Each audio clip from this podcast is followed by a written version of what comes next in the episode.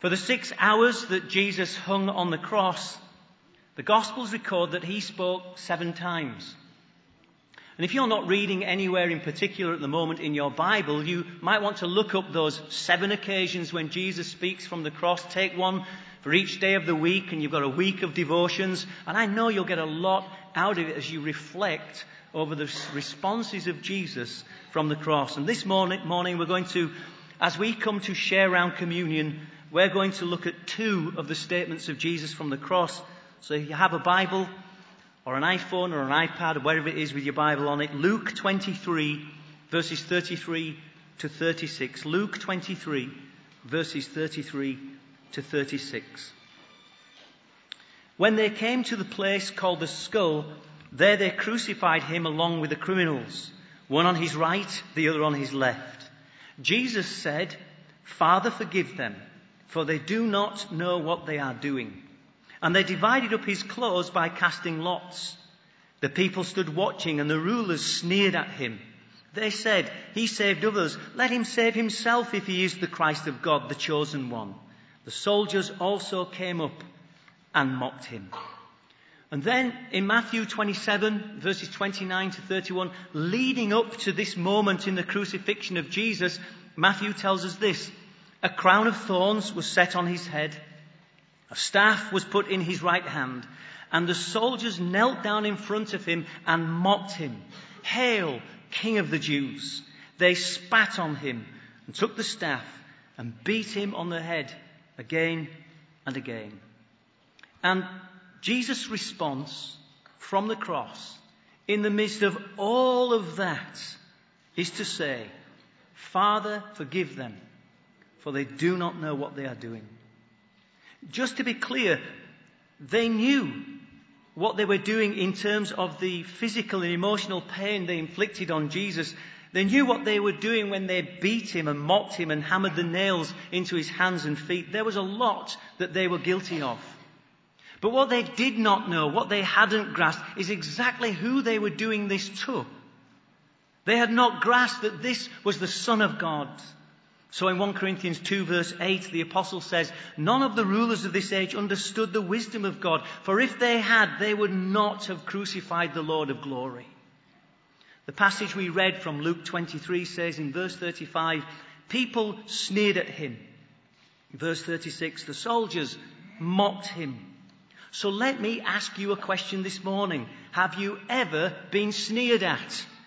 The Cambridge English Dictionary says, this is what it means to talk about or look at someone in an unkind way that shows you do not approve of them. Have you ever been looked at in a bad way? Have people talked unkindly about you in ways that put you down? Have people blanked you, ignored you, excluded you? Have people spoken in negative ways about you, perhaps even saying things that are not true? All of this happened to Jesus.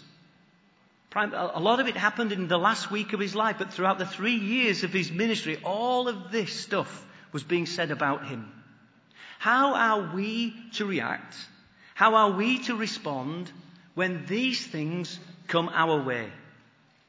Perhaps the first inclination that rises in you is to say something equally unkind. In the heat of the moment, to say something back. Maybe there's even an urge to do violence. These, I guess, are pretty natural human inclinations. They sneered at Jesus. They mocked him. You saved others, Jesus. If you're such a superman, well, let's see you save yourself. Let's see what you've get, got, King of the Jews. Go on, prove yourself. The Apostle John records in chapter 7 and verse 4 of his Gospel that even Jesus' own family, his own brothers, taunted him. Prove yourself, they said. Show the crowd what you can do. Go up to the feast and, and give a demonstration of how amazing you are. Jesus refused to go. And sadly, we can sometimes operate from an unhealthy drivenness. There is about trying to prove something to someone, whether it's a family member, our critics, or ourselves. Imagine for a moment having the power that Jesus had. The power to speak and see things happen. So a storm rages and Jesus says three words, peace be still. And in a moment the raging storm becomes still. On another occasion, again, Jesus said three words, Lazarus, come forth. And in a moment, death runs away and life comes to a corpse. Imagine having all that power. And these people, they're mocking, they're goading, they're sneering, they're taunting. Go and prove yourself. Imagine all that power. And somebody in the car next to you has wound the window down and they're giving you a right mouthful. What would you say? I mean, it would be nice to be able to turn them into a frog for a few seconds or something like that, wouldn't it? The reaction of Jesus, the words of Jesus, cause us to think, to reflect, to pray. Jesus says, Father, forgive them. Now we won't face anything as challenging as Jesus did, but there are going to be many times when people treat us badly, when they don't treat us well. Maybe somebody in the office, maybe it's a personality clash, maybe we don't get on, maybe they've got it in for us, who knows? Maybe it's a family member, maybe it's a historical situation, perhaps a friend. And it's not just people in the world, but even Christians can disappoint us. Even Christians can say hurtful things. What do we do with all of that? Return equally nasty words, hold on to the negative words, plot payback time, nurse a grudge, become bitter, blank them out. Or maybe, maybe by God's grace and power, by His grace and strength, we can seek to operate from a different spirit. A spirit of grace and forgiveness. Now forgiveness doesn't mean bad behavior is never challenged. There's a time and a context to let that go, and there's a time and a context for bad behavior to be challenged. Wisdom dictates the heat of the moment often isn't the best time. Forgiveness doesn't mean that I will make those people my best friend. Jesus didn't even do that. Forgiveness doesn't mean justice should not be done. Where required, justice should be done. Forgiveness means at the very least, and it means much more than this, it means I will not return unkindness with unkindness or nastiness with nastiness. You see, forgiveness is counterintuitive really, but it's very empowering. Because when I forgive, I step out of being a victim. When I forgive, I let go of something in the past so that I am freer to live more fully in the present. Jesus exhorts us to pray, even for those who persecute us. And we're not to pray evil to befall them. In fact, we're to pray blessing. How challenging is that? We are not to adopt the spirit of the world, which is so easy for us to do in our flesh and our humanity. We are to operate from a different spirit. And how badly our world needs to see men and women of a different spirit. Jesus said in Matthew 5:43, "You have heard it said, love your neighbor, hate your enemy. But I tell you, love your enemies, pray for those who persecute you, that you may be children of your Father in heaven." And these are not just empty words for Jesus. From the cross, after the beating, after the mockery, after all that has happened to him, amid the pain, Jesus practices what he preaches and he says, Father, forgive them. Ephesians 5 verse 1 says, Be imitators of God, therefore, as dearly loved children, and live a life of love, just as Christ loved us and gave himself for us as a fragrant offering and sacrifice to God. Be imitators of God. How challenging is that? Being a disciple of Jesus is a journey of becoming more and more like Him. Maturity is not just knowing what Jesus said, though that's really important. Maturity is growing to become more and more like Jesus was. And Jesus is just as much interested about the person you are becoming as what you do for him in service. In 1 John 2 verse 6, the apostle John says, whoever says he abides in him ought to walk in the same way which he walked. This is so very challenging. And without the Holy Spirit, it's impossible. And it is a process. It is a journey. Knowing the truth of God's Word, believing the truth of God's Word is vital amid all the voices that have a say into our lives. Amid all the different voices that are speaking, there is the voice of God. There is the Word of God. Amid the lies Amid the innuendo, amid the lies of the enemy and the careless words of people, there is the truth of God's word. And somehow, someway, we have to get hold of what God says and live by His truth and not the lie. Let me highlight one truth in particular that can really help us with this. You see, while the crowd didn't really know who Jesus was, Jesus was clear about his identity. The accusations people hurled at Jesus, the things they said, Jesus knew that's not who he was. All the falsehoods, all the lies that they said about him, he knew that's not who he was. It was not his identity. Jesus wasn't driven to prove anything to anyone, to his family, the crowd, or his critics. Jesus didn't need to earn their approval or earn their love. And somehow, probably most of us at one level or other are somehow trying to earn somebody's love, somebody's approval somewhere. Jesus didn't need to do that because he was secure in the truth that he was loved. He was a much loved son of God. At his baptism, Jesus heard the voice of the Father say, This is my son. I love him. With him I am well pleased. So let me ask you, do you know who you are? Like me, you could describe yourself in many ways. You wear lots of different hats, but who are you at the very core of your being? The very center of your being, who are you? And who do you listen to? Out of all the voices, voices from the past, voices from last week, who do you listen to? Who will have the final say?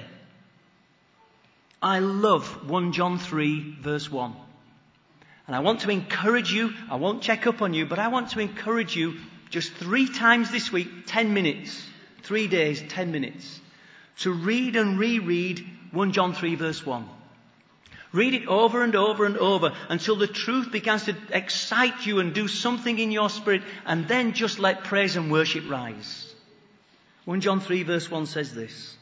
How great is the love the Father has lavished on us that we should be called the children of God, and that is what we are.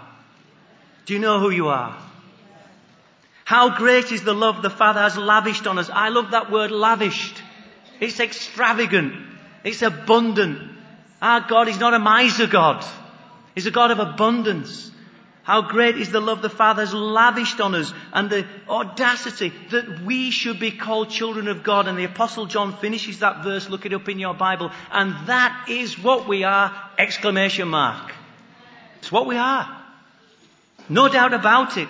Our core identity is that we are much loved sons and daughters of God.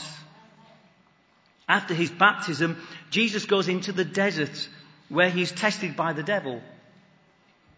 Matthew chapter 4. Jesus still has the word of the Father ringing in his ears. This is my son whom I love. But in Matthew 4 verse 3, the first words of the devil to Jesus are, if. If you are the son of God. Straight away, the devil attacks what God has said. And he seeks to sow doubt and attack the identity of Jesus. Wow, if he'll do that with Jesus, he'll do it with you and me. If if you are the Son of God. And it's exactly what the enemy does with us. And he did this right from the very beginning, back in Genesis, when Eve is looking at that tree, that beautiful tree, that lovely fruit, it's the forbidden fruit. And the enemy, he sidles alongside, he whispers in her ear, did God say? Did he really say? Did he say you would die? You will not surely die. You see, the enemy will do anything to get us doubting God's word, believing his lies, or taking on board the careless words of people. And this is where we need to take up the shield of faith and the sword of the Spirit, which is God's word, and say to ourselves, I am who God says I am. I'm not going to listen to that report. I will no longer listen to that voice from my past. I'm going to be deaf to that voice and alive to His voice. I am who God says I am. I am what the Father says. And this morning through His Word, the Father says to you, you are a new creation. You are not your past. The past does not define you. Your past will not determine who you will become. He will be determine who you will become. You are not your past. You are a new creation. You are redeemed. You are cleansed. You don't have to live in the past. You don't have to bring up the past. It's under the blood of Jesus. The psalmist says in Psalm 139, you are fearfully and wonderfully made. You look in the mirror on the morning, say, you are fearfully and wonderfully made. You are fearfully and wonderfully made. Look, you're not a mistake. You're not an accident. You're not a waste of space, no matter what people have told you in childhood or wherever it is last week, yesterday. You're not a mistake because there is a Father in heaven who intended that you be here. There is a Father who's always had you in His heart and in His mind. You are a much loved son, a much loved daughter of God. So back to Ephesians 5:1. Be imitators of God and let me just bring the emphasis of this verse slightly different. As dearly loved children, live a life of love. As dearly loved children, that's who we are. From out of that place, live a life of love. Live out of your true identity. Live out of who you are in God. Soak yourself in God's Word. Immerse yourself in God's truth. Seek to be filled by the Spirit. The Spirit does not empower you to live a worldly life. We can do that all by ourselves. The Spirit empowers us to live at a different level. He empowers us as dearly loved children to live a life of love. Reflecting on the example of Jesus. And I think the apostle Peter in 1 Peter 2.23, he has this cross scene in mind he says this, when they hurled their insults at him, he did not retaliate. When he suffered, he made no threats. Instead, he entrusted himself to him who judges justly. In the moment, Jesus chose to trust God. that brings us to the second truth that will help us in the second lot of words from the cross. Jesus didn't just know who he was, he knew that his future was not in the hands of his mockers. His future was not in the hands of those who were saying all these lies and telling all these untruths. His future was in the hands of his Father. In John 19 verse 10, Pilate says to Jesus, don't you realize I have the power to set you free or the power to crucify you? And Jesus replied, you would have no power over me if it were not given to you from above. You may be in a position of power. I respect that. You may have authority over me. I respect that. But my future is not in your hands. Jesus is saying, whatever it looks like, wherever I'm feeling, wherever I am Pilate, you're not in charge. My life is in the hands of the one who is above all authority and all principality and all power. And my trust is in him. See, even in the moment of death, Luke 23, 46. More words of Jesus from the cross. It says, Jesus cried from the cross, Father, into your hands I commit my spirit. Even in that moment, the text says the sun stopped shining. I don't know if you've ever had days when it feels like that. The sun stopped shining. And as Jesus breathed his last, he said, into your hands, even in this moment, I will trust you to his dying breath, from the beginning of his life, Jesus trusted his heavenly Father. A life lived trusting God is a powerful life and a blessed life. It's not necessarily a life with all the answers, and it's not necessarily a life without suffering. The truth is, this side of heaven, we won't have all the answers, there will be why questions that we just can't find a satisfactory answer to. I have lots of them. Jeremiah 17:7 says this, blessed is the one who trusts in the Lord, whose confidence is in him. Where is your confidence? What voice are you listening to? Where are you looking? Where have you fixed your eyes? What are you plugging into? What for some of our young people in social media are you listening to, are you watching when you're unfriended? See, our confidence is not in ourselves. That would be misplaced confidence. Our confidence is not in other people. It's misplaced confidence. Our confidence is in Him. Our confidence is in the one who is far above all. Our confidence is in the one who has conquered death and hell and sin. So we can say, because he lives, I will live also.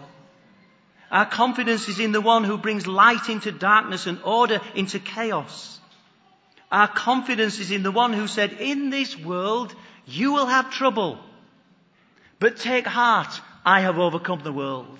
And the truth is this morning, the overcomer lives in us. In 2 Corinthians 4 verses 8 to 10, I just love these words of the apostle Paul. They are real and they are faith filled. And that's the balance we need. To be real, but to be faith filled. 2 Corinthians 4, 8 to 10. Here's the apostle Paul. We are hard pressed on every side.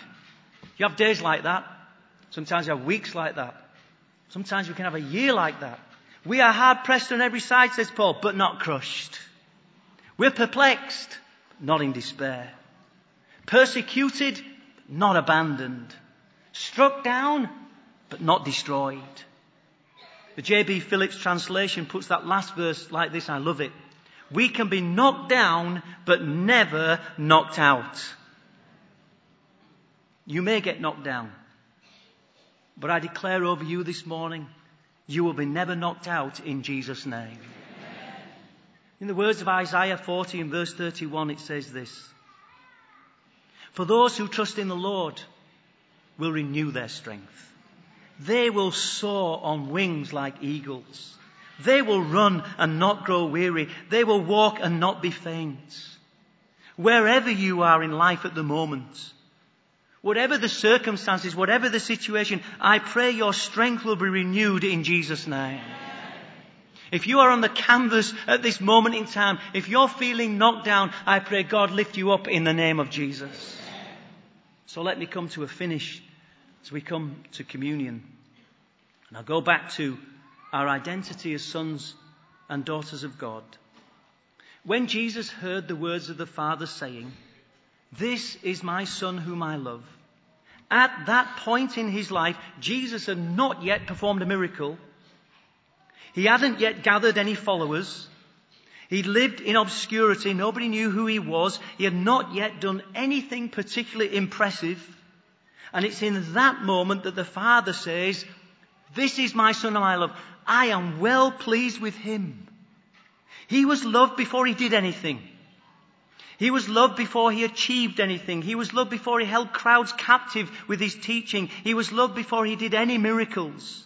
Before he hit any targets, before he posted any outcomes, he was a much loved Son of God. In Ephesians 1 verse 4, another favorite verse of mine, the apostle says, God chose us in him when? God chose us in him when we passed all our exams. God chose us in Him when we finally got that PhD. God chose us in Him when, you know, we had achieved a lot and we'd done a lot. No, God chose us in Him before the creation of the world. And He chose us to be holy and blameless in His sight. In love, He predestined us to be adopted as His sons and daughters. Chosen before the creation of the world. Chosen before you achieved anything. Chosen before you did anything of service to Him. Chosen before you performed any good deed or great sacrificial act. And the text says the driving force was love. In love, He predestined us to be adopted as His sons and daughters. God drew you to Himself, not because of your giftedness, but you are gifted. He drew you to himself not because of what you would do for him in service, though out of love for him you will serve him. God drew you to himself because he loved you from before the creation of the world. Before you drew breath, God saw you. Somehow, somewhere in eternity past, he looked down the corridors of history and he saw the day that you would be born and he says, I love him. I love her and I will give my life for them. You are a much loved son, a much loved daughter of the King of Kings and the Lord of Lords. I pray, God help us to become more and more like Jesus. Help us to put our confidence and our trust in our Heavenly Father. Help us to hear His voice above all the other voices. Help us to hear His word, His truth above every other. And help us to know who we are and to live out of our true identity. In Jesus' name. Amen and amen. Let's pray together, friends.